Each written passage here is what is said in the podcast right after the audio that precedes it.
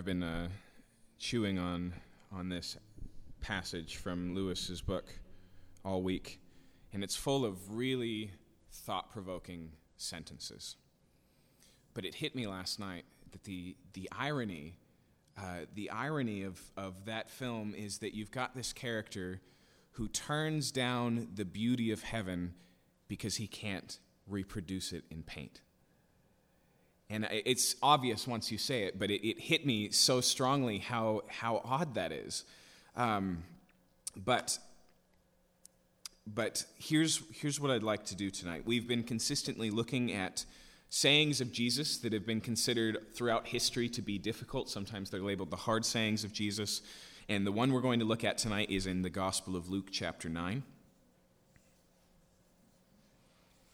If you have a Bible, go ahead and turn there. If you're in need of a Bible, there's one very close to you, I have no doubt, stuck in the back of a pew that you are welcome to use. There are green ones, blue ones, and black ones. The black ones would be the English Bibles.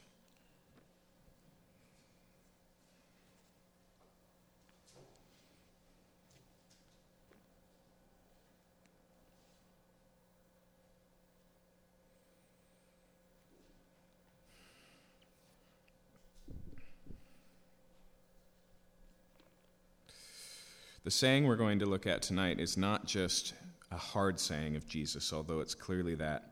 It's also one of his most recorded. Maybe more than any other thing that Jesus wrote. We find this not only in each gospel, but we find versions of it multiple times in Matthew as well as in Luke. This concept that he nails down here is so central that as he toured Israel and as he spoke, he constantly came back to these ideas. They're really the focal points. They're central to their ministry. The reason we're looking at Luke's version of it here in Luke chapter 9 is because Luke chapter 9 is central to Luke's gospel. It's a pivot. Everything that follows leads from this point. Everything that predates it leads up to this point. This is the point when Jesus has a conversation with his disciples and reveals his identity in no small terms.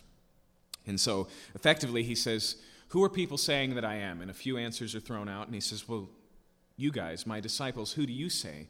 And Peter speaks right up, and he says, you're the Messiah. You're the promised one. You're the Christ. You're the one that is the hope of Israel. All of our expectations, they recognize that he's the one it's all been about, it's all been waiting for. And after strictly warning them to tell no one, he says this. He says this in verse 22.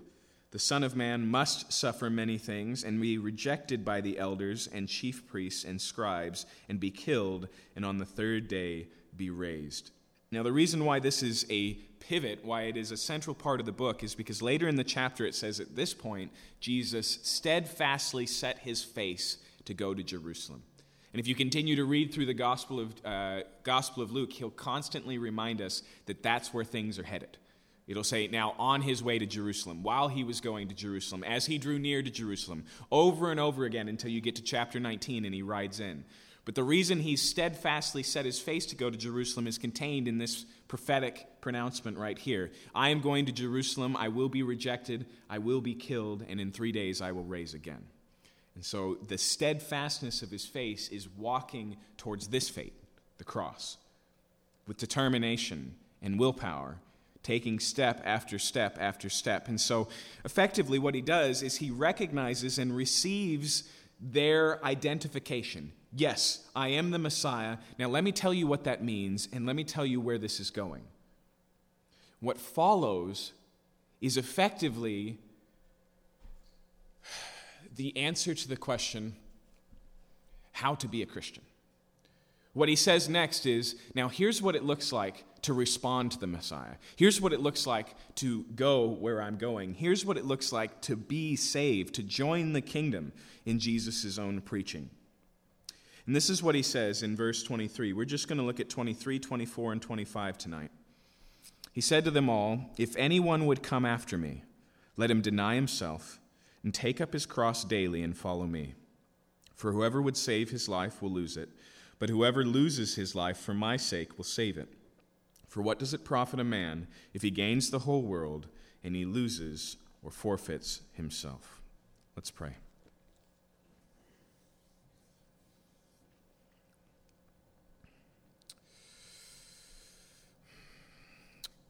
God, it's clear in reading the Bible that we are people in need of repetition. You remind us of who you are. You give us names to remind us of your character. You repeat things because we forget them. You call us to take communion and to do it in remembrance of you because we are a forgetful people. And so I pray as we look at this thing that was so important that Jesus made it an earmark of his ministry, that it was a constant saying on his lips, as well as I pray as we look at something that's so difficult, where he paints with such a black and white hue. I pray, God, that you would show us the reality of these things, and that by your Spirit we would also understand their goodness. In your name we pray. Amen. Now, the relationship between this is where I'm going and if you're coming with me, this is what it will look like is pretty obvious in this passage. He says, I am going to a cross, so what it looks like to follow me is to take up a cross. But it's important that we understand tonight that this is more than just an example.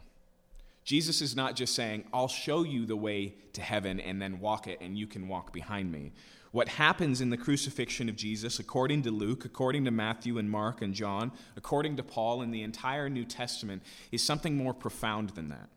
And when they talk about it, they basically sum it up as saying that Jesus has done everything we can't do and offered it to us freely. And so what he's saying here is how to receive that free gift. And so we gotta watch out here for reading this as being a prerequisite when it's actually just a description of the consequence and the byproduct and the reality of quote unquote choosing Jesus. Okay. Now what I'd like to do tonight, because you might be asking yourself, what in the world does this have to do with the arts? What does this have to do with artists? What I'd like to do tonight, actually, I want to try and bridge from both coasts. Usually, if you're building a bridge, it's a bad idea to start at both places and meet in the middle. But it's the only way we're going to accomplish this tonight. And with a little bit of ingenuity and a little bit of luck, we'll make it across the river together. But where I'd like to start tonight, before we talk about Lewis's content and before we talk about why artists and the arts are such a good illustration of these things, I want to help us understand this passage, okay? And I want you to recognize before we even get started that we're not going to exhaust the meaning of this text or even unpack the entirety of it.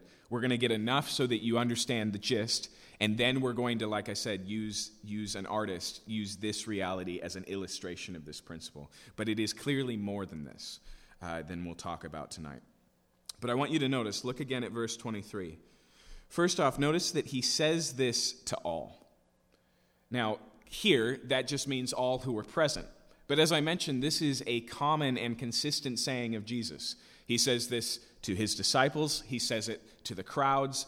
The reason I point this out is because there's this tendency to divide life up into A string and B string, to have two paths. And so there's the entry-level path and the truly committed path.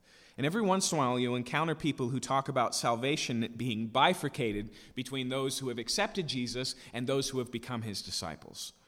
But I want you to notice that he doesn't leave that up. He doesn't say, if anyone who is saved wants to do better or wants to go in deeper, he just leaves it in the big and the broad anyone, okay? And then notice what he says, if anyone would come after me, let him deny himself and take up his cross daily and follow me. Now, like I said, there's a correspondence between what Jesus has just said he's here to do on earth. I'm going to Jerusalem, I will be betrayed, I will be crucified, and then 3 days later I will rise again. There's a relationship between that and this that I think is pretty evident. What he says here effectively is, I'm headed to the cross, so if you're going my way, if you're going to follow me, it's going to be cross-like. That's the road. Now, clearly here, he's not just saying, come with me to our deaths in Jerusalem, because notice what he says very carefully. He says, take up his cross daily. Okay? Now, maybe it needs to be said because the cross has become a religious symbol today. Remember here, we're talking about a terrible death penalty, okay? The Romans felt that you couldn't talk about crucifixion in normal conversation, Okay, so devoting an entire hour sermon to it is an unbelievable thing in the world where this is going on. It was so shameful of a crucifixion that they would actually crucify women facing the cross so they wouldn't have to see their faces. Okay, and so when he says, "Take up your cross here," everybody knows what that means. It's very different from a WWJD bracelet, right? This is not just an identifying mark that puts you in the camp of Christianity or identifies you as a follower of Jesus. It's something extreme. It's nothing less than capital punishment. But when he says daily, what we need to recognize here is he doesn't mean it merely in the sense of it costing your life. Although I do want to be clear that for these men here, the ones that he's talking to now, the 12 disciples, that ended up being part of the deal. All of them lost their lives for being followers of Jesus, okay? But deeper than that is a recognition of death, of consequence, of persecution, that there is a cost. Jesus, in fact, in another place says that before you come and follow him, you should count the cost. That's his phrase. Pay attention. Notice what it's going to cost you. But what I want to focus on tonight is that phrase, deny himself. Okay?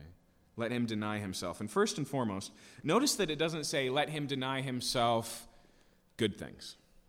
Let him deny himself sinful pleasures.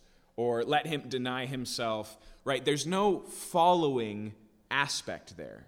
This is not, you're going to have to hand over your riches, or you're going to have to set aside, you know, stuff that you like to do, or you're going to have to stop your bad behavior. It's something deeper than that, right? It doesn't say deny yourself of these things. It says deny yourself. You see the difference there? It's an important one.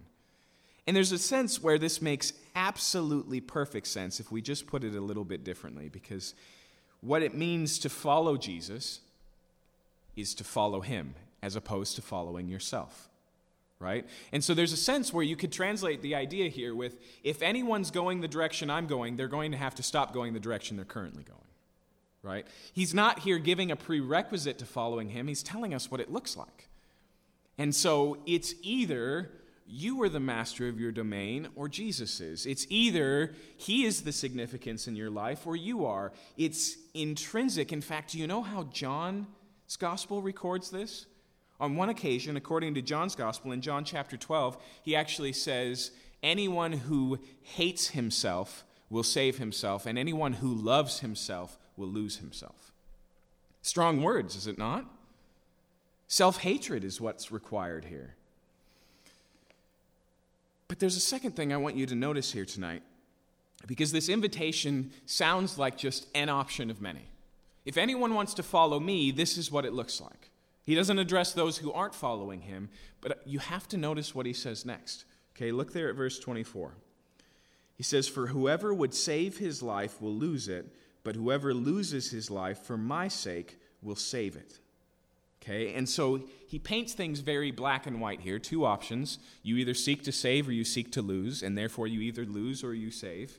And those two options are somewhat paradoxical, right? He presents this as a paradox. He says, if your goal is to save your life, you will lose it. But if your goal is to lose it for my sake, you will actually, paradoxically, find it. Okay? Now, remember what he's just said. He's talked about denying yourself and taking up your cross. And so the option he's presenting is either you take this road, and even though it looks like death and it sounds like denying yourself, you actually find yourself on the other side. Or you go, no, myself is too important. No, I'm not going to give that up. And he says, surprisingly, that's the best way to lose yourself. Okay? So what I want you to notice is, according to this statement, there is no other option. The option is as simple as sinking boat, lifeboat presented. That's the options. Stay on the boat, get in the lifeboat. That's it. Follow Jesus or don't. And then paradoxically, he says, even though following me looks like denying yourself, looks like death, it is the only option for salvation.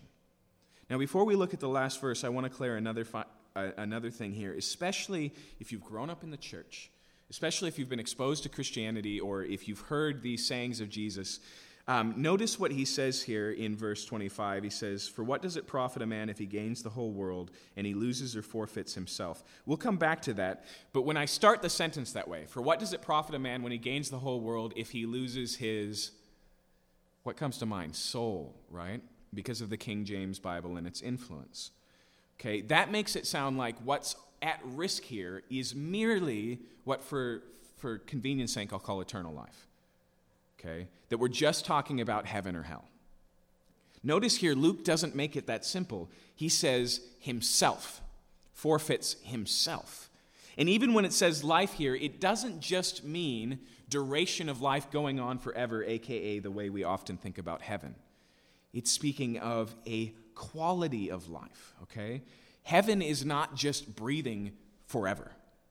That's not how it's presented in the Bible. In fact, eternal life is more, not less, more than heaven, okay? John's gospel puts it this way. Jesus is speaking, and he says, "For this is eternal life, that you would know the Father and the Son whom he has sent."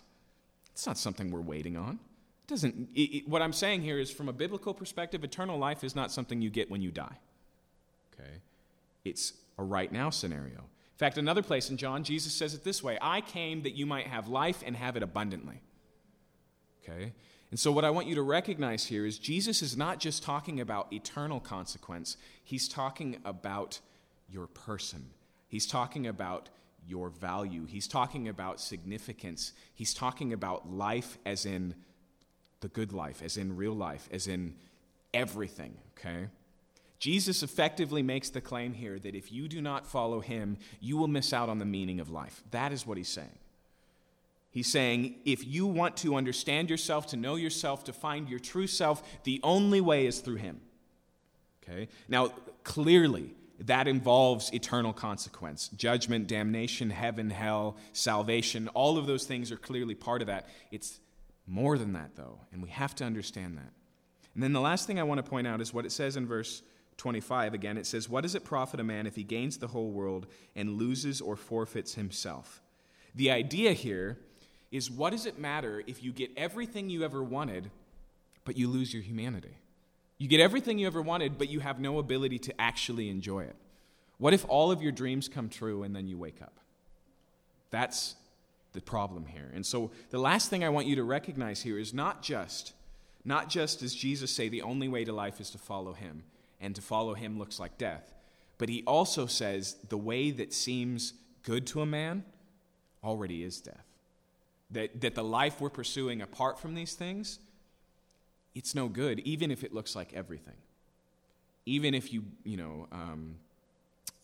set the top score on the machine of human living, what does it profit if you lose yourself in the process? Okay, so that's what Jesus is saying here. It's simple and clear, and yet tremendously profound. And I don't want to downplay the reality. Jesus says that you should consider this. You should think through these things. Now, on the other shore, there's a reason why we're talking about this passage tonight as we look at C.S. Lewis's The Artist. And there's a couple of things we have to nail down. We have to kind of lay the framework over there. And so a few things. The first is this. There's a line in the film as well as in the story where he explains that the value of this artist's paintings were that he had seen glimpses of heaven in earth and painted them in such a way that other people saw them as well. Okay? The idea here is that what makes art valuable is that it sees something true. Okay? Now, the fact that an artist should be true is too easily caught up in some sort of artistic honesty or integrity, which basically just means, I don't care what people think of me, I'm going to say what I actually think. I mean more than that, okay?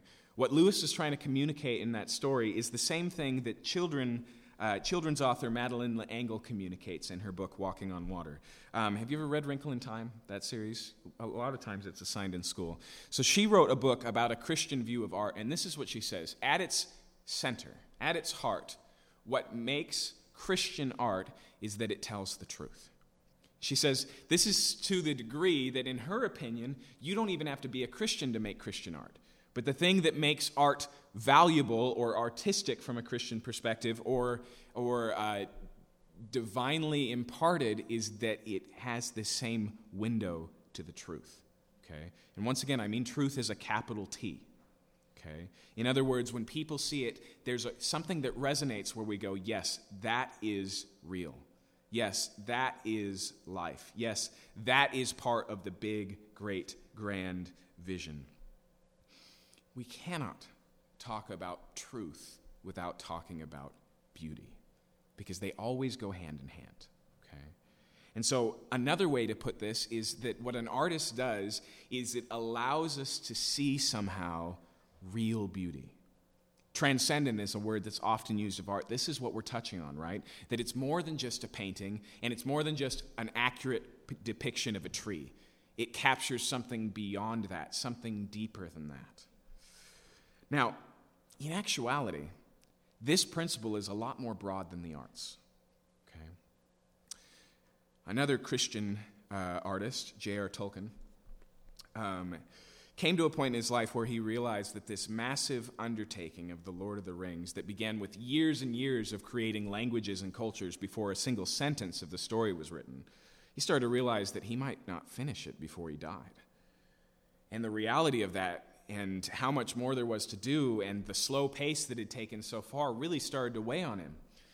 And a local newspaper asked him to write a story for his newspaper, and so he wrote a story that's called Leaf by Niggle. Now, niggle's not really an American English word. In British, it means to nitpick. It means to frenetically and frantically fix and fix and fix and fix. And Leaf by Niggle is a story by an artist named Niggle who one night is having a dream, and he dreams of the perfect leaf. He sees it so clearly in his mind, and he knows that the most important thing he can do in his life is to paint this leaf. And so he begins very quickly, the next morning, in fact, and he begins to paint. And he tries, and it's a little bit wrong, so he puts on more paint, and he gets a little bit closer, and as soon as he's painting, he starts to realize that it's only one leaf on an entire tree. And so he throws out the canvas and starts again, and he begins to paint the tree, and then he realizes the tree is part of a forest. And so at this point, he's taken up his entire studio wall, and he's painting the entirety of it, and he's working on it day and day, and every once in a while, his neighbor Parrish is calling him away from his project to take care of little needs that he has, and he starts to have the same fear that Tolkien had. He starts realizing that he knows sooner or later he's going to have to go on the long journey, and that this painting doesn't seem like it's going to be done. And it starts to weigh down on him, and he paints harder and harder, and eventually he gets sick, and he realizes that long journey is right around the corner, and it's not going to be finished. And then he goes on the journey. If you haven't guessed yet, we're talking about death, okay? And so at that point in the story, Tolkien says that people came into his house, and they found this painting, and many of them saw a leaf at the center that seemed valuable, so they took it, they hung it at a museum, and it was seen by a handful of people. But that's not the end of Tolkien's story. Tolkien's story picks up again, and it says, now on the other shore, Niggle's walking along, and he's walking, and he looks, and he turns, and he sees his leaf. But not a painting of it, the leaf that he had always envisioned, and it's there, and there's the tree, and there's the whole forest, and it's real, and the story abruptly ends. And what Tolkien consoled himself with, what he found encouraging, was he recognized that in his telling of the story, he had tapped into that capital T truth. And whether he finished it or not, the truth was true, and the reality was real. And the great promise of Christian heaven is that that reality will be experienced and fully known. Tim Keller, I know I'm calling in all of the ammunition this evening, but it's helpful. Tim Keller, talking about this same story, points out that anything we do as human beings that we take passionately always has this same aspect in it. Right? And so it doesn't matter if you're an artist or a storyteller. Say that you're a lawyer, and you take the job because you realize there's a tremendous amount of injustice, and you want to set it right. That's, according to a Christian viewpoint, because there is such a thing as justice, and there's also such a thing as a just judge, and eventually there will be a just judgment. And so you're seeing that and seeking to be as on earth as it is in heaven.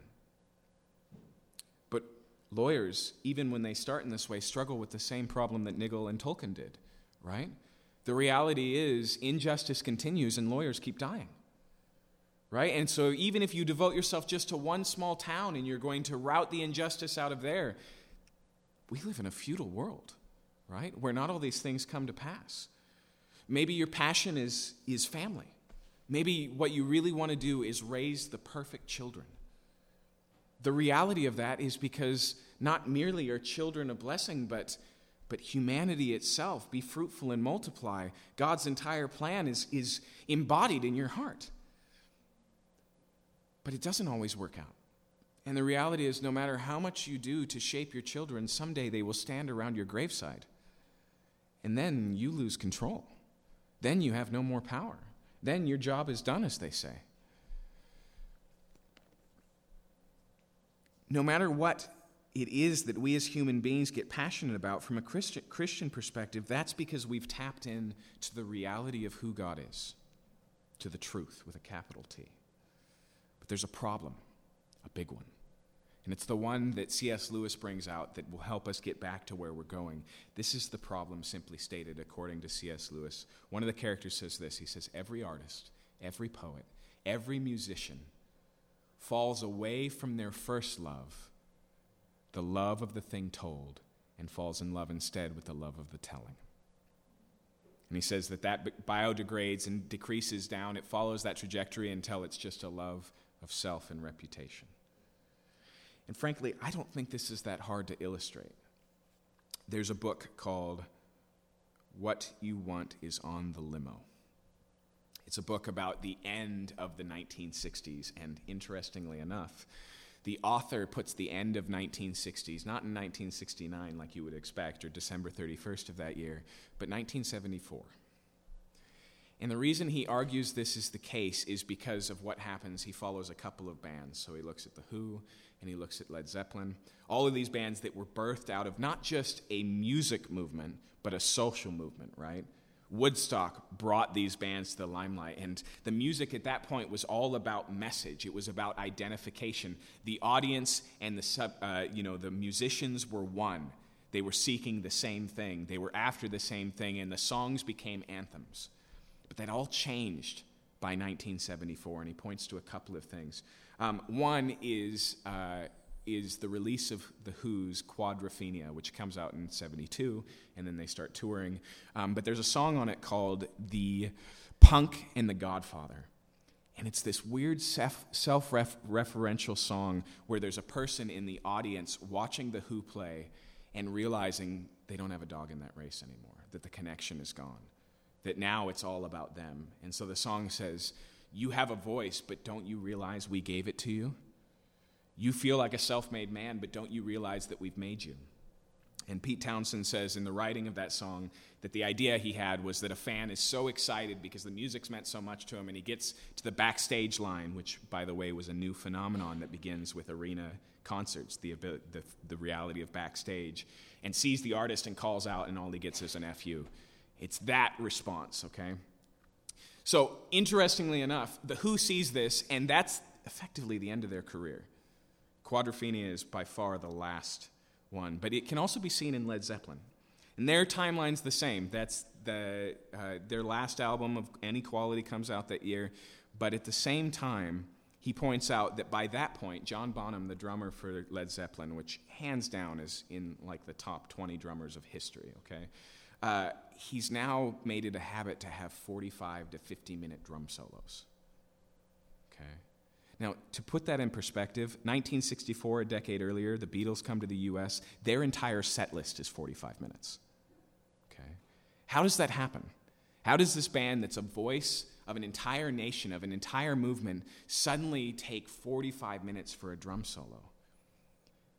It's because it becomes less about the message and about the messenger, right? And what he argues in that book is that that's the beginning of the superstar, that where we find ourselves now, where now talent isn't required for celebrityism, right? Celebrity is something you can do without having to get to that point, and it doesn't seem to be anything but eyes on you, right? It has no value, no content, no talent whatsoever. It all begins, in his opinion, here. But once again, I would say we see it in every world. Imagine the guy who dreams of being a paleontologist, all he wants to do is help the world understand, you know, the world of dinosaurs and these types of things. And he's doing it, and he's unearthing them, and he's making them known. And then he realizes that the only way he can keep this going is to shave off a little bit of this bone and to sell it off as a different piece to make his dinosaur complete. How does that happen? How do we get from lawyers who aspire to be the solution and end up being another cog in the problem? How is it that sometimes those who start out and endeavor to be the most family-oriented or the most scary parents? It's that idea. It's that problem that eventually we lose our first love of the thing told, and we begin to love the telling. Happens in preaching as well. One of the reasons, maybe you've noticed, one of the reasons I don't preach with notes is because I get obsessive about notes, about every turn of phrase, about the structure of the sermon, about, you know, making sure every one of my points begins with R. And the reality is there is a very thin line between recognizing improving your skill improves the telling and improving your skill because you're improving your skill.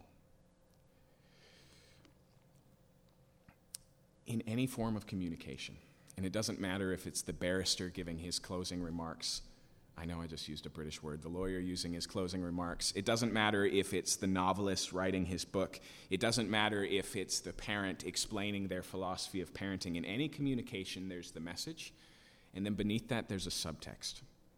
And the subtext is why you're saying the message.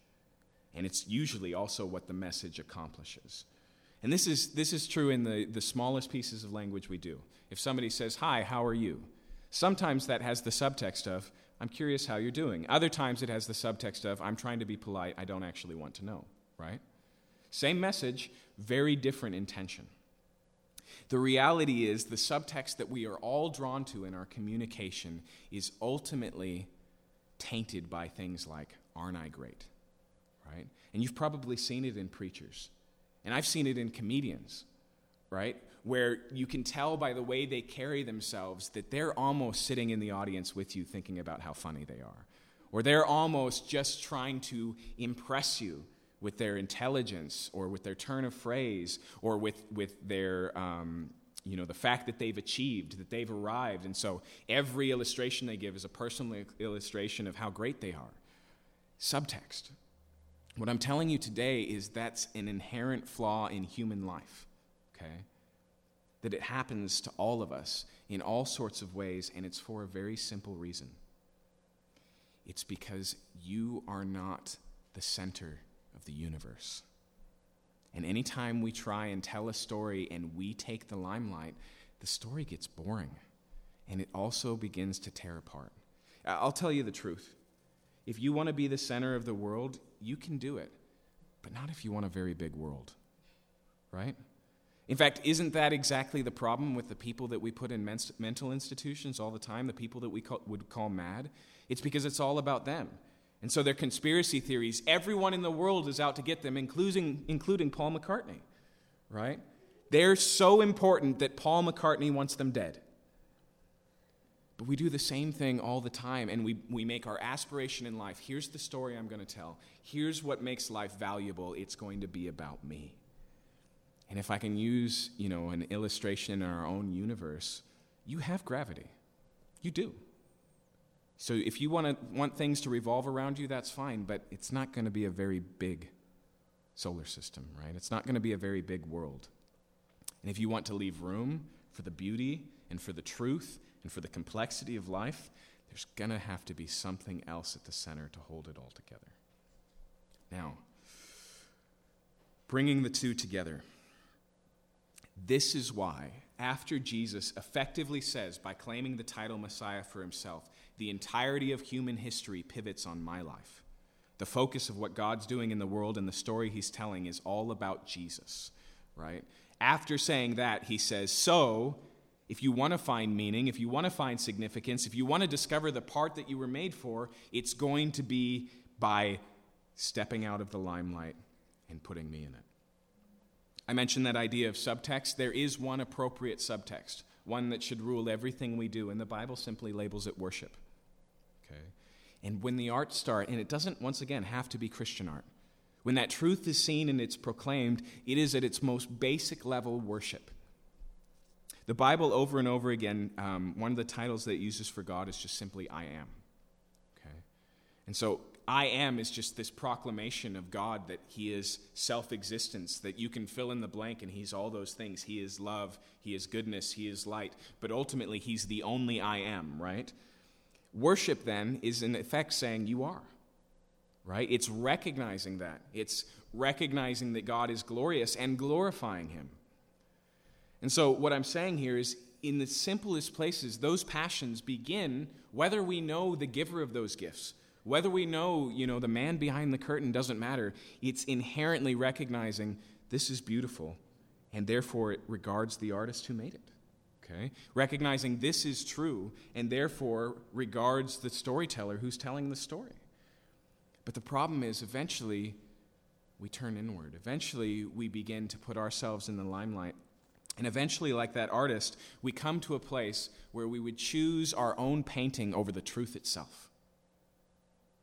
I don't know if you noticed the verse that Ozzy put at the beginning of his film. It's out of Corinthians, and it says, "For we see in a mirror today dimly, but then face to face." All of these glimpses we get are just that. They're glimpses. But the reality of who God is and what he's offering in Jesus Christ is full frontal truth. All of it. He says, God is endless. Taste and see. And he says, I'm content. With my 3D model here, thank you. I'm content with my theological understanding of who God is. Really, the thread that runs through all of the characters we've looked at and all we will is the same. And it comes down to this same principle. So with that in mind, now let's hear Jesus' words afresh. He says, if anyone would come after me, let him deny himself and take up his cross daily and follow me. For whoever would save his life will lose it, but whoever loses his life for my sake will save it. Okay? Let's deal with the last verse first. What does it profit a man if he gains the whole world and loses or forfeits himself? What does it matter how skilled you are in bringing out beauty if you no longer recognize it for what it is? If you no longer appreciate it just because it's beautiful? What does it matter if you become renowned as the greatest and most just lawyer of your age when in actuality it's all a farce? And recognize this. What Jesus says here about denying yourself, about taking up your cross, if you're going to pursue justice, it applies. There will be occasions where it's either your ego and your reputation or the right thing. And if you're at the center of the story, you will choose ego and reputation every time. You will make the choice that maintains the balance of your image. You will choose the way that keeps you in the center. And sometimes you will do it actually believing your own press. Right? We've met this. We've seen it in other people. There is this reality in human life that is inherently not self-aware. And so believes that they are actually the Savior, actually bringing this when in actuality they are destroying things all around them. And it's so hard to break that illusion, isn't it? But the reason is because of meaning, because of significance. Because if you say like that man, I'm an artist, or I'm a lawyer, or I'm a mother, if your identity hangs on these things and that thing is falling apart, then your identity falls with it. By the way, that's why the Bible says don't be idolatrous. Don't worship other gods.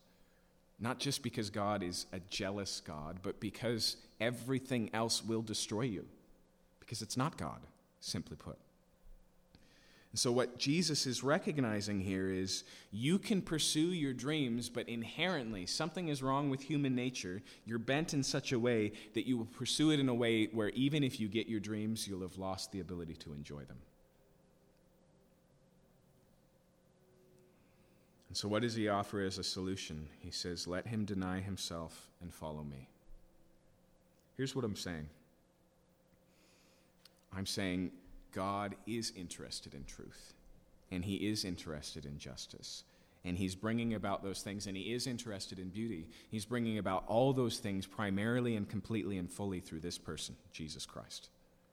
And so if you want it, Following him is what it looks like, but that means no longer following your own ambitions and destinies, definitions, ideals, and all of these things. You have to remove yourself from the center of your own story. See, there is one other option. You can say, well, I agree with you. A self-lived life is a meaningless life because all life is meaningless. I mean, the universe is so big and the process of evolution is so profound. Even the greatest painting is just the firing of synapses and cause and effects, and the only reason we're interested in it is because it helps us breed more kids for some reason or another, right? You can reduce it down and say it's completely meaningless, but there is another option. It is possible that the reason we look for meaning is because meaning exists, and it is possible that our obsession with telling stories is because there's a story being told, and it is possible that our desire for art is because there is such a thing as beauty, and there is a great creator. And if that's the case, then it's not just meaning can be found, it's meaning is found in the meaning maker, right? It's not just a story can be told and you can live the life that tells a story, it's a true, significant life is going to be found in tune with the story, right? Familiar with its plot points and following suit. The artist in our film, he says, well, at least there's reputation. But I want you just to recognize tonight how flawed that perspective is, okay? What's the oldest and most ancient artist you can name? I mean, we can go back to the Renaissance and we can pick up quite a few. You might even recognize their paintings. If we're following Western history, you can probably get back to Greece. And you know, for example,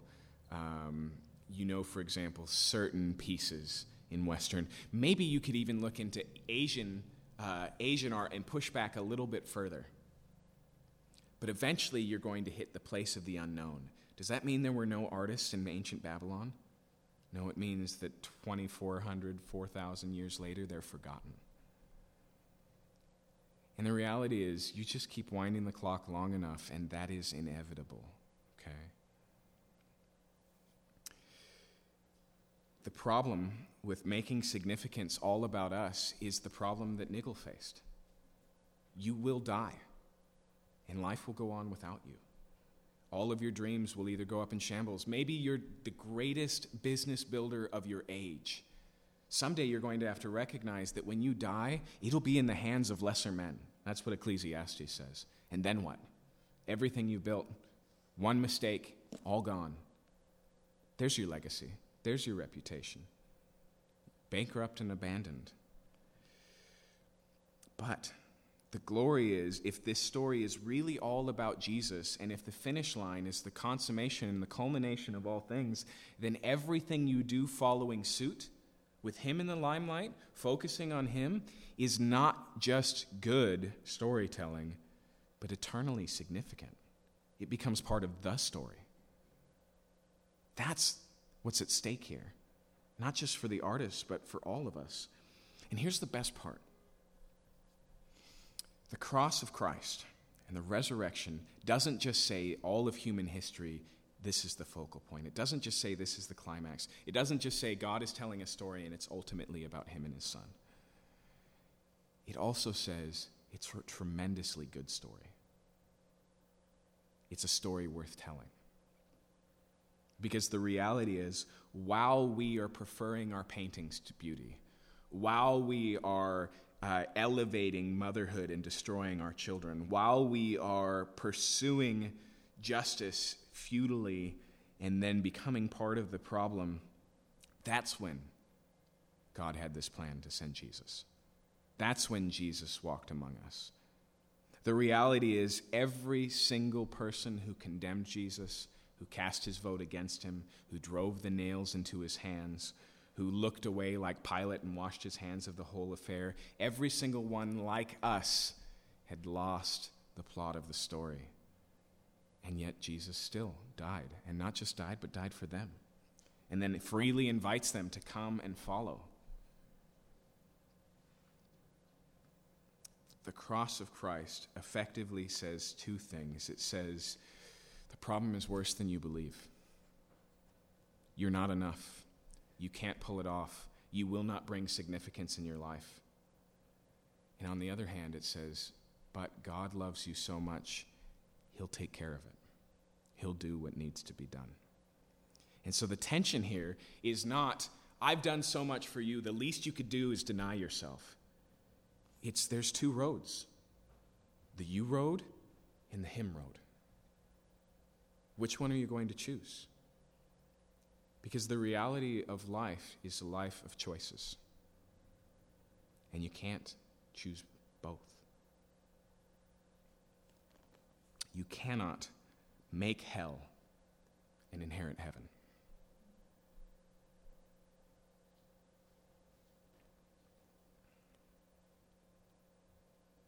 Let's pray.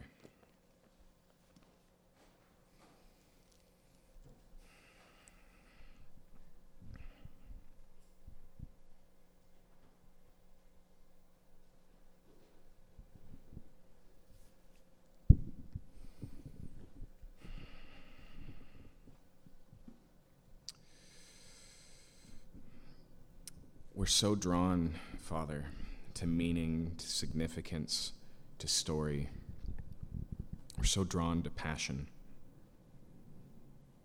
And all of these things have value because they come directly from who you are. And the reality is you have given us beauty. And it's tainted by the fall. It's tainted by our behavior. We're often blinded to what it is, or we put the pieces of truth together in a way that doesn't complete the puzzle and to dogmatically destroy others who disagree. But the reality is there's still beauty here. There's still truth. And sometimes we even recognize it. And I know that all of us know what we're capable of turning aside, and instead of being in love with the thing that we were enraptured by, drawn to, we become in love with our version of it, with our telling of it, with what we bring to the table. And so now we don't paint because there's beauty in the world. We paint because I'm a beautiful painter. And I pray, Lord, that we would recognize the freeing offer that Jesus makes here. That if we'll only deny ourselves and step out of the limelight and place God back in it, if we'll only follow Jesus on his path, then not only will you save us from the consequences of our sin and save us from hell, but you will bring us into that abundant life that we only caught glimpses of. For now we see in a mirror dimly, but because of what Jesus has done, we will see face to face. Now we guess and we ponder, then we will know. Now we long, then we will experience. I pray, Lord, that we would recognize that every day those two choices are presented to us again. To follow in the footsteps of Jesus or to call the shots. To determine and in our own effort and strength make something out of this life, or receive it as a gift available in Jesus Christ. To tell your story or to interrupt and tell ours. I pray that you would just help each and every one in this room to make the right choice, and that we would be able to look on the deepest and darkest scene in the entire story when all of humanity rejected God, crucifying him and putting him on a cross, spurning his free offer of love and his teaching of truth, that we would recognize even there and in the midst of that and even using that, you said, no, this is a comedy and not a tragedy. This is a crucifixion, but there is a resurrection. And this is the way that I set all things right. This is the way, in the words of Samwise Gamgee, that all sad things become untrue. I pray, Lord, that we would keep that in mind as we go about our service tonight and as we go about our week. In your name we